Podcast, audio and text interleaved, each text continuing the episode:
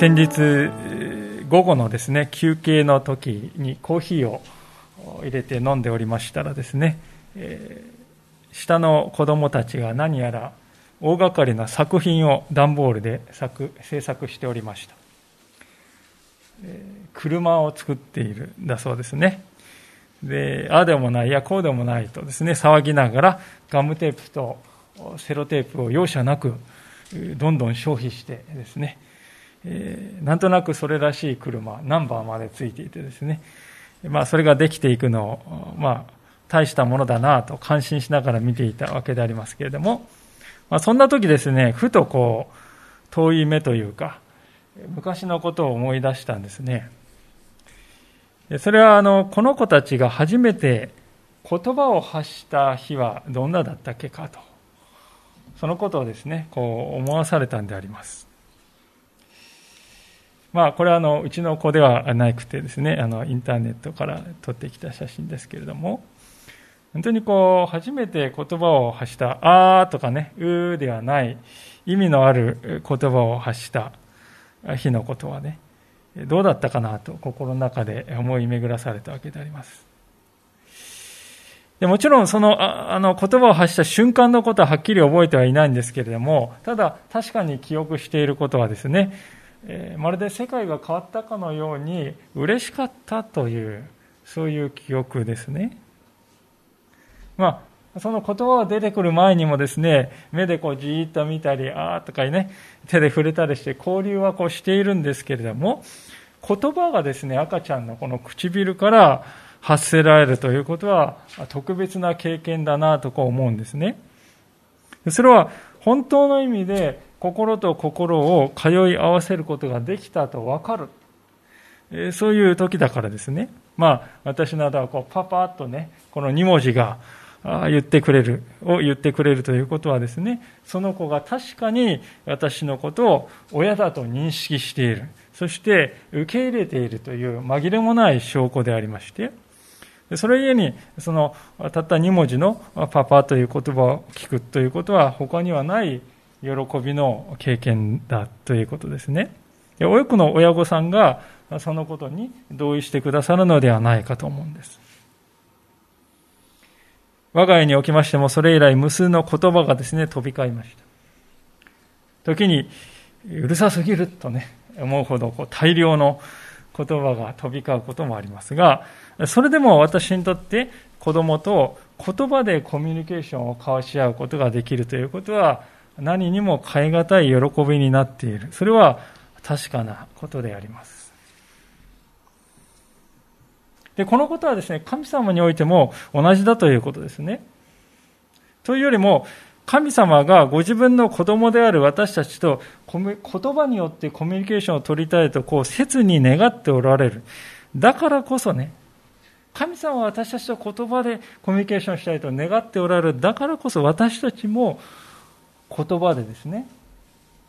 子供や他の人と交流を持つということに喜びを感じるんだなということですよね。そういう意味で私たちのコミュニケーションというのはね神様のコミュニケーションをですね表す映し出す鏡のようなものなんだということでしょう。ですから私たちはですね誰ともコミュニケーションをですね持たない時間というのが長く続きますとね言いようのないこの寂しさとか孤独感というのを感じるわけであります。他者と私たちは言葉によって交わりを持たないとですね、生きがいを感じるということができなくなってしま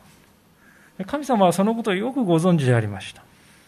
というよりも、ご自分がそのようなお方なんですね。聖書の神は交わりを切望している神だと。あなたと言葉でコミュニケーションを取りたいと切に願っておられる方なんだということです。ただ、ただ私はですね、このことを思うときに、時々こうこう感じることがあるんですよね。それは、どうして神様は言葉でコミュニケーションを取る、そういう存在として人間を創造されたんだろうかなとこう思うわけです。まあ、もっと効率の良い方法はあったのではないかとも思うわけですね。例えば私たちは携帯電話をですね、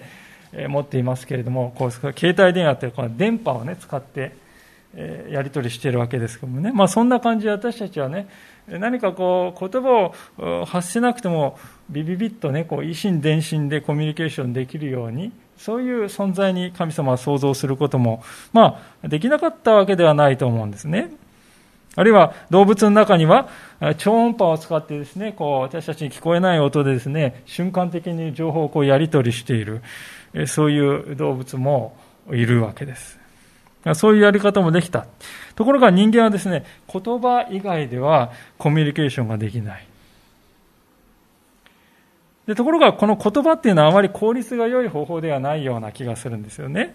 よく私たちは聞き間違いとかね、あるいは言い間違い、あるいは文法が違っているとかね、そういうことがありまして、私たちはこういうことを言いたかったんだけども、伝えたいことの半分も伝えられずに、なんかこう、がっかりしてしまう。ああ、伝わんなかったなっていうね、経験ですね。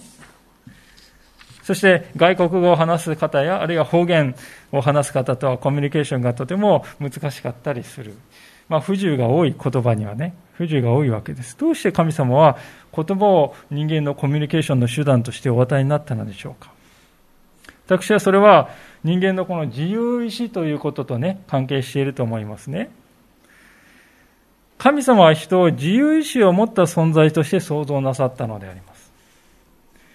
自分の意志で願ったことを行い、そうでないことはしない。そういう自由をお与えになった。その自由の中には、神に従わない自由ということまでも含まれているわけですよね。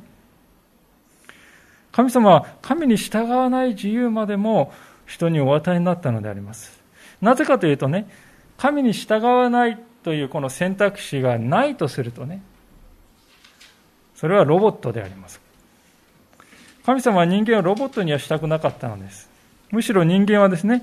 神様に従わない自由も自分にはあるけれど、でも私はそれを用いないで、神様に従う自由の方を選ぶんだ。そういうふうに考えてほしいんだと神様は願ったんですね。自発的に神様に従順になるということを望んでおられる。つまりそれは神を愛するということです。神を自分から愛するものとなってほしいんだと神様は願う。だからこそですね、神様は言葉をですね、コミュニケーションの手段としてお与えになったのではないかと私は思います。というのは、人間にはですね、たとえ心の中に思っていてもですね、言いたくなければ言わなくていいという、そういう自由があるわけです、言葉にはね。しかし神様は、そういう言わない自由ではなくて、自発的にむしろ神様に言う、打ち明けて、神様と語り合って、神様と交わりを持つ、そういう存在となってほしいんだと。神を愛するがゆえに、自分の方から真実に神に向かって語りかける存在そうなることを願われたんですよね人間同士においてもこれと同じように何ら隠すところなく何ら偽りなく真実に語り合う自発的な関係になってほしいとこう望まれたわけであります残念ながらですね人間はこの自由を乱用して言葉を破壊してしまっているのではないかと思うんですね。例えば、本来はですね、夫婦というのは何でも語り合うべき存在だと思いますね。その夫婦の間で本音を互いに隠し合うということが残念ながら日常的に起こってしまっている。社会を見回しましてもね、面と向かっては言わないけれども相手がいないところでは陰口を言うということが、まあ、日常であります。親子関係においてもそういう面がありますね。親は子供が悩みを持っているようだけれども、それを自分に言ってくれないので途方に暮れます。で子供の方は子供の方でですね、どうせ親に話しちゃって無駄でしょ？とこう思って一人で抱え込んでいる。あるいはまた仲の良かったはずの親友同士がたった一言の心ない言葉によって仲違いをしてしまう。国と国という大きなレベルで見てもそうですよね。自分自身の野心というものを、野望というものを隠そうともしない。相手の権利を平気で踏みにじっているのになお自分を正当化する。そういう、まあ、独裁者もいるのです。あるいはまた明らかな嘘をついているのに、自分が正義の味方であるかのように振る舞う。そういう指導者も後を絶たないわけです。ですから、実際私たちのこの世の中っていうのはですね、言葉で愛を語るんだけれども、同時に言葉によって深く傷つけ合うという。悲しいかな人の世はそのような状況に陥ってしまっているわけですね。で、同じことを神様に対しても行っているんだということです。神の言葉ということが信じられなくなっているんです。神とどうやってコミュニケーションを取ればいいか。どう語りかければよいか。その方法も忘れてしまっている。神が語られた言葉の意味すらよくわからない。そうなってしまっている。それが人間の現実だということです。で、そうなった原因はですね、人間が与えられた自由というものを誤って用いて、言葉の価値というものをね、踏みにじってきた。その結果だとこう言えるんではないかと思うんですね。このままでいいんだろうかということです。言葉に対する信頼というのはもう地に落ちてしまっている。人間の言葉も神の言葉もですね、地に落ちてしまっているような、そんな状況で良いのかと。いや、良いはずがない。言葉の真実さというものがもう一度取り戻されなくてはなりません。愛の言葉が、もう一度、その言葉通りに愛を表すものにならなくてはなりません。言葉が本来持っている力がもう一度証明されなくてはならない。そして言葉が命を奪うために用いられるのではなくて、命を与えるために用いられるようにならなくてはならない。そのことを切に願われた神様が私たちの前に与えてくださった出来事。それが今、私たちが迎えようとしているあのクリスマスであったということですよね。言葉の復権、言葉の回復、言葉の再生ですね。で、今日の箇所はまさにそのことを私たちに語りかけている箇所なのだということなんですね。もう一度一節と二節を読みしますが、このように書かれております。はじめに言葉があった。言葉は神と共にあった。言葉は神であった。この方は初めに神と共におられた。とても不思議な書かれ方をしていると思います。言葉というものが人格を持った存在として書かれているわけですね。でしかも、その言葉というのは、初めから神と共におられたともこう言われていますね。で、この初めっていうのは、創世記で書かれているようなこの天地創造の始めとは違うわけですよね。ここの始めっていうのはですね、永遠の昔のことですよ。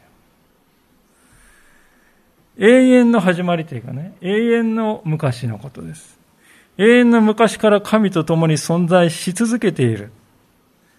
そんな存在っていうのは神以外にはありえないですね。ですから、この言葉と呼ばれている存在はですね、神なんだということです。実際一節の終わりには言葉は神であったとはっきり書かれております。これはですね、私たちにとってはちょっと面食らう表現ではないかと思うんですよね。言葉は神であったと。こう言われてですね、ちょっと面食らうんですね。ちょっとピンとこないというかね。というのは、私たちはですね、言葉は言葉、ね、人格は人格で、これ別のものなんだというふうにね、こう思っているからであります。例えば、私たちは文字に書いたり、え、音声にして話したり、そういう手段を使って表されるものが言葉で、人格とはこれは別物だとこういうふうに考えているわけですね。でも、皆さん、そもそもそこに問題があるのではないかということですね。例えば私たちがニュースを見ておりますと、時折ですね、政治家の方が出てきまして、失言をしてですね、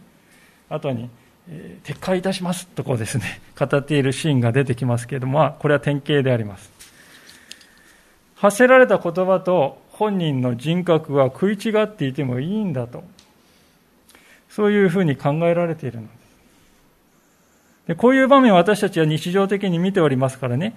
言葉をですね、額面通りにそのまま信じるという人はほとんどいなくなっております。なんか裏があるんじゃないのか。本当のことを言っているんだろうか。まあ、いつもそんな風にですね、言葉を割引して正面から受け止めようという、えー、ね、それはしない。しちゃいけない。それが当たり前になってしまっているということですよね。しかし皆さん、神様のお考えは違うということです。言葉は人格そのものであると。言葉は人格そのものなんだ。これが聖書はここで語っていることではないでしょうか。私は真実だ。真実であると神様が言われたらね、それは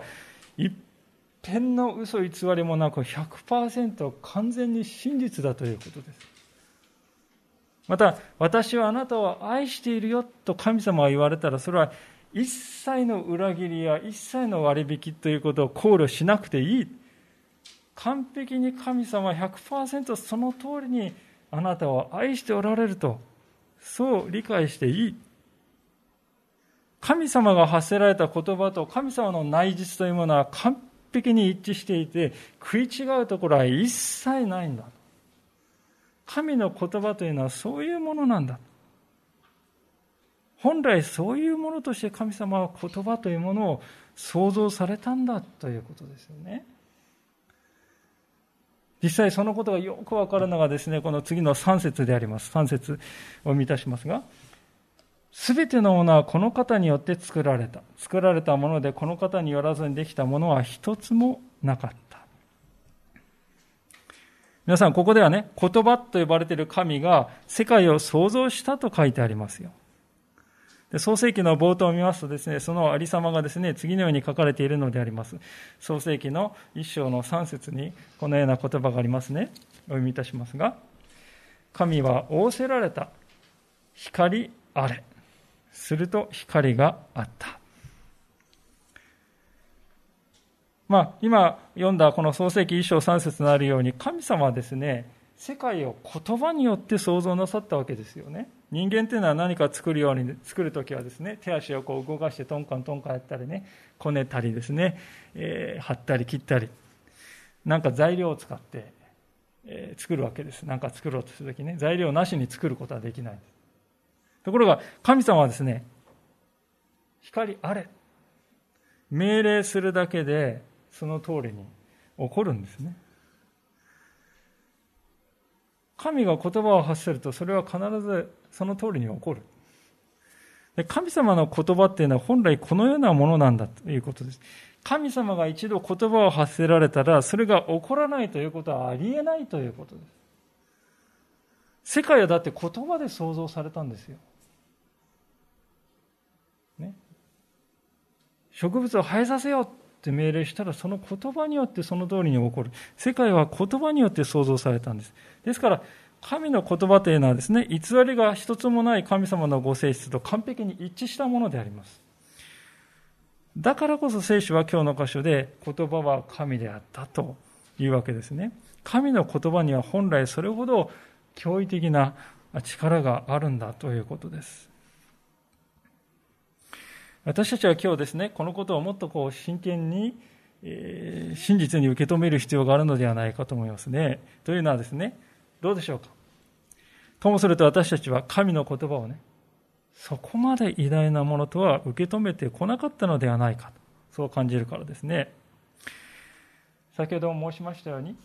私たちはこの言葉というものをですね、軽く扱うと、そのことでこう、慣れきってしまっているのではないかと思います。それは、えー、人間の言葉の軽さというものに傷ついてきましたからね、あるいは自分も傷つけてきましたから。まあ、それと同じようなものだろう、神の言葉もと。そのように鷹をくくってしまっている。時にクリスチャンでさえもそのようにですね、主の言葉を人間の言葉と同じようなものとして軽く見ているのではないかなと思うんですね。けれども、今見てきたように聖書ははっきりとこういうのです。言葉は神であった。この世のすべてのものは神の言葉によって創造されたのだと。神の言葉は100%確実に実現するんだ。実現しないということがないないもの、それが神の言葉なんだ。それほど偉大で力あるもの、それが神の言葉なのだと聖書は言うわけです。ところが人はそのことを忘れてしまい、神の言葉を水で薄めて、混ぜ物をしてきたわけであります。でそういう人間の現実を見てね、人間は神も信じられない。人も信じられない。そうなっている状況に神様は痛く心を痛められたからこそ神様はあることを決断された。それは言葉なる、言葉そのものである神を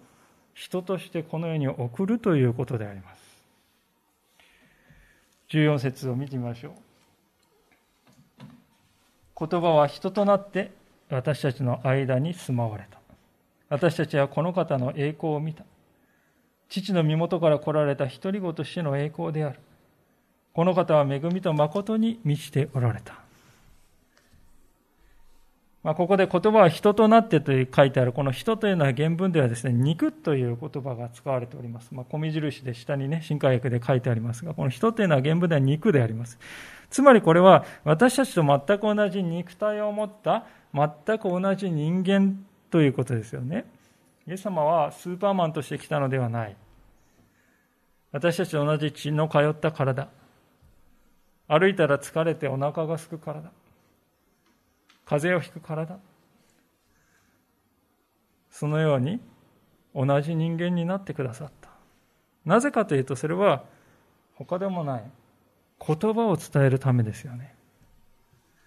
神の言葉が嘘偽りのない100%完全なものなんだということをね、もう一度人間に分からせるためですよ。神の言葉に対する信頼を人間を失ってしまっているんです。そういう人間に神の言葉を信じていいんだよ。信じなくてはならないんだよ。そのことを分からせるために、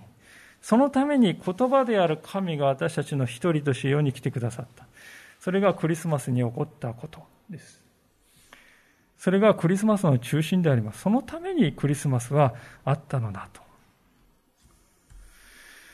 ではなぜ神の言葉がね、直接人となってこの世に来る方法、来る必要があったのでしょうか。他の手段ではダメだったのかなと。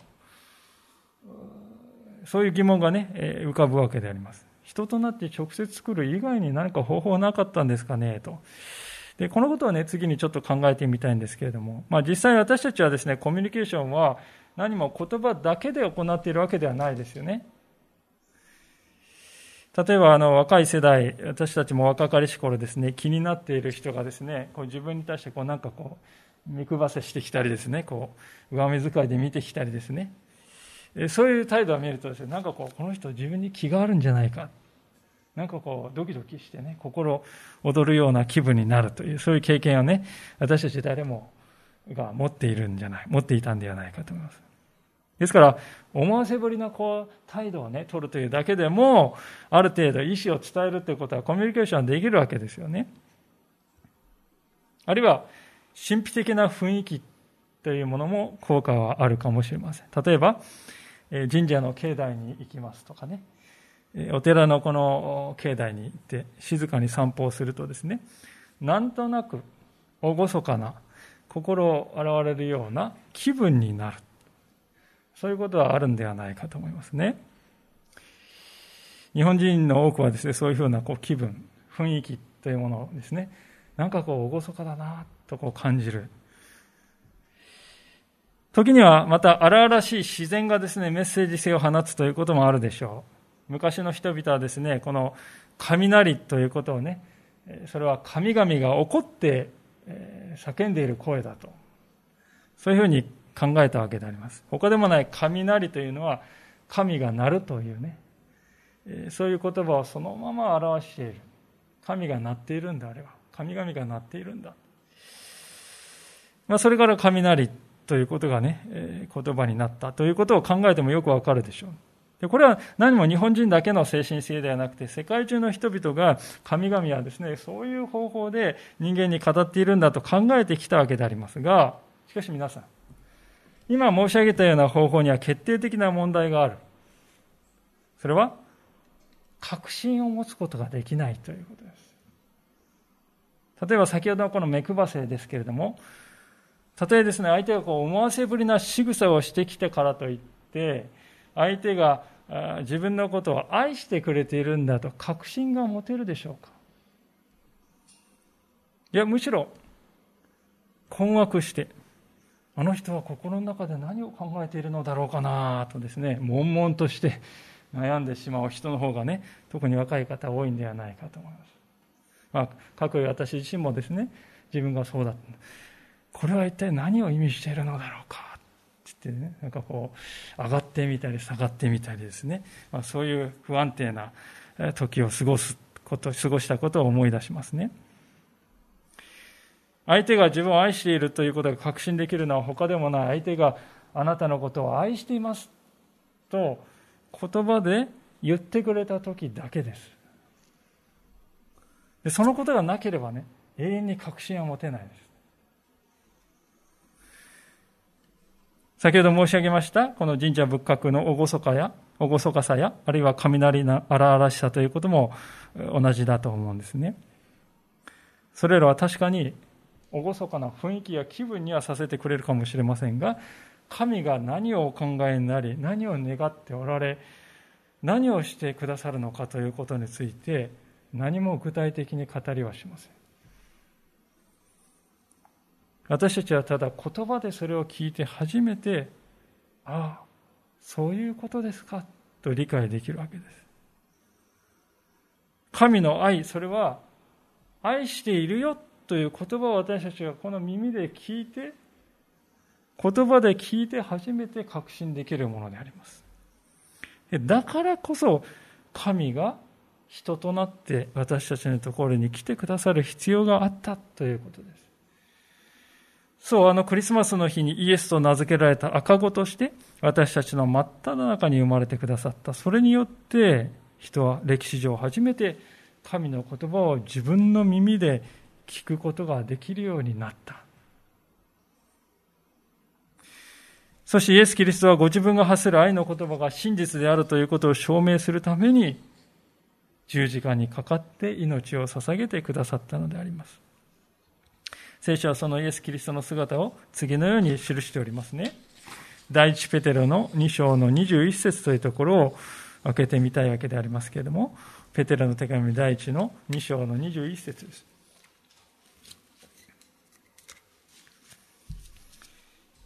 お読みいたします。キリストは罪を犯したことがなく、その口には欺きもなかった。罵られても罵り返さず、苦しめられても脅すことをせず、正しく裁かれる方にお任せになった。キリストは自ら十字架の上で私たちの罪をその身に追われた。それは私たちが罪を離れ、義のために生きるため。その打ち傷のゆえにあなた方は癒された。今お読みした箇所に書かれていますように、イエス様には罪がなく、その言葉には何の偽りも、欺きも、一つたりともなかったのであります。人類の歴史の中で初めてね、偽りの言葉が一度もその口から出なかったんです。言葉が本来あるべき姿を取り戻した唯一の人が、それがイエスというお方だったんだと聖書は語っております。それが言葉が、言葉である神が人となって私たちの間に住まわれたというヨハネ一章14節の御言葉が意味するところです。本来ならイエス様はですね、そのことを証明するために何の裏付けも誓いも必要なかったはずですよね。だって神様、イエス様はですね、真実な言葉しか話されなかったんですから。イエス様の姿を見ていればですね、誰であっても、この方には偽りがないと。偽りの言葉を発することがない。分かったでしょう。ですから、その証拠、そのですね、真実性を証明する証拠は何も必要されなかったはずなのに、それなのに主は十字架への道を歩んでくださった。それは何のためかというと、言葉を取り戻すためですよね。再び神の言葉に対する信頼を人々の心に再生するためです。ああ、神様は約束されたことを決して曲げないお方だ。神様は決して約束を保護にされないお方だ。神様は人を救うといった誓いを決して捨て去ることはないお方だ。そのことを証明するために、イエス様は十字架にかかってくださったのであります。皆さん、ですから、神の言葉は信頼できるわけです。十字架があるから。たとえ私たちの周りにいる100人が100人とも偽りを言うような時が来るかもしれない。それでも神様は違う。言葉を創造され、私たちにその言葉を授けてくださった神様は、私たちに対して永遠に真実の言葉だけを語り続けてくださる。たとえ天地が滅び失ようともそれは変わらない。なぜなら、イエス様は私たちのために命を投げ出してくださったからです。命の与える命を与えるほど私たちのことを大切に思っておられる神様なのに、どうしてその神様は偽りを言うでしょうか？あなたを救うために十字架の苦しみさえも忍んでくださったような神様はどうしてあなたを欺いて北斎むようなことが起こりうるでしょうか？ありえないことであります。そうなんです。十字架は神の真実の究極の表れなんですね。神は偽ることのないお方であります。しかし、それを私たちが信じられなくなっている。信じられなくなってしまっていた。その神を信じられなくなってしまっている愚かな人間のために目に見える形で証拠を与えてくださった。このようにして主は神の言葉に対する信頼を人間のうちに回復してくださったということですね。いかがでしょうか？神様がこれほどまでにご自分の言葉の真実さを表してくださったのであります。この事実をですね、私たちを前にするときに、嫌をなしに私はある一つのですね、問いかけを自分の自身に対して発せずにはいられなくなるわけですが、それはどういう問いかというとね、この私の言葉は真実だろうかと。この自分自身の言葉は果たして真実であるだろうかと。そう問われるんですね。とりわけ主に対して私は真実であるだろうかと。問われず問われずにはいられないんですね。クリスチャンというのはどういう人かというと、世の終わりまで主の弟子として生きていきますと。そういう誓いを立てた人のことを言うわけです。キリストの弟子になるということ。それがキリスト者。クリスチャンということの中身ですね。私たちは信仰告白するときに、あるいはまた洗礼を受けるときに、主に対してそのような誓いを立てたのではなかったでしょうか。私は生涯主の弟子として歩んでいきますと。ところがいつの間にかですね、主の前に立てたその誓いの言葉が色あせて古びていき、誰も見向きもしない看板のような、そんなものになってはいないだろうか。あるいはまた私たちは結婚の時に相手に対して誓った死が二人を分かつまで愛しますという誓いの言葉は今私たちのうちで輝き続けているのだろうか。イエス様が神の言葉にあれほどまでに真実に生きてくださったのに、その弟子である私は、師匠の言葉すらもないがしろにして不真実に生きてしまっていたのではないだろうか。11節のこのヨハネの一章の11節の言葉を見ると残念ながらこの神の民と呼ばれる人々こそが意図して主を拒んだんだということがね語られております11節この方はご自分のところに来られたのに、ご自分の民はこの方を受け入れなかった。この方はご自分のところに来られたのに、ご自分の民はこの方を受け入れなかったと聖書は書いております。私たちの心はこのようになってはいないだろうか、あるいはそのような部分はないだろうか、そう問われたいのであります。今週はいよいよクリスマスイブを迎えるわけですけれども、あの貝羽桶が赤子のイエス様をお迎えしたように、私たちの心は毎日イエス様をお迎えする用意ができているでしょうか。偽ることのない神の言葉、その方をお迎えする私たちの心の会話受けは、その会話受けの中には偽りはないでしょうか？もう一度私たちは自分自身の姿を振り返ろうではありませんか？そしてまず主に対して、そしてまた人に対して、真実な言葉を持って歩んでいく。そのようなものにされようではありませんか？今、主の前に静まってお祈りの時をお捧げしたいと思います。静まりましょう。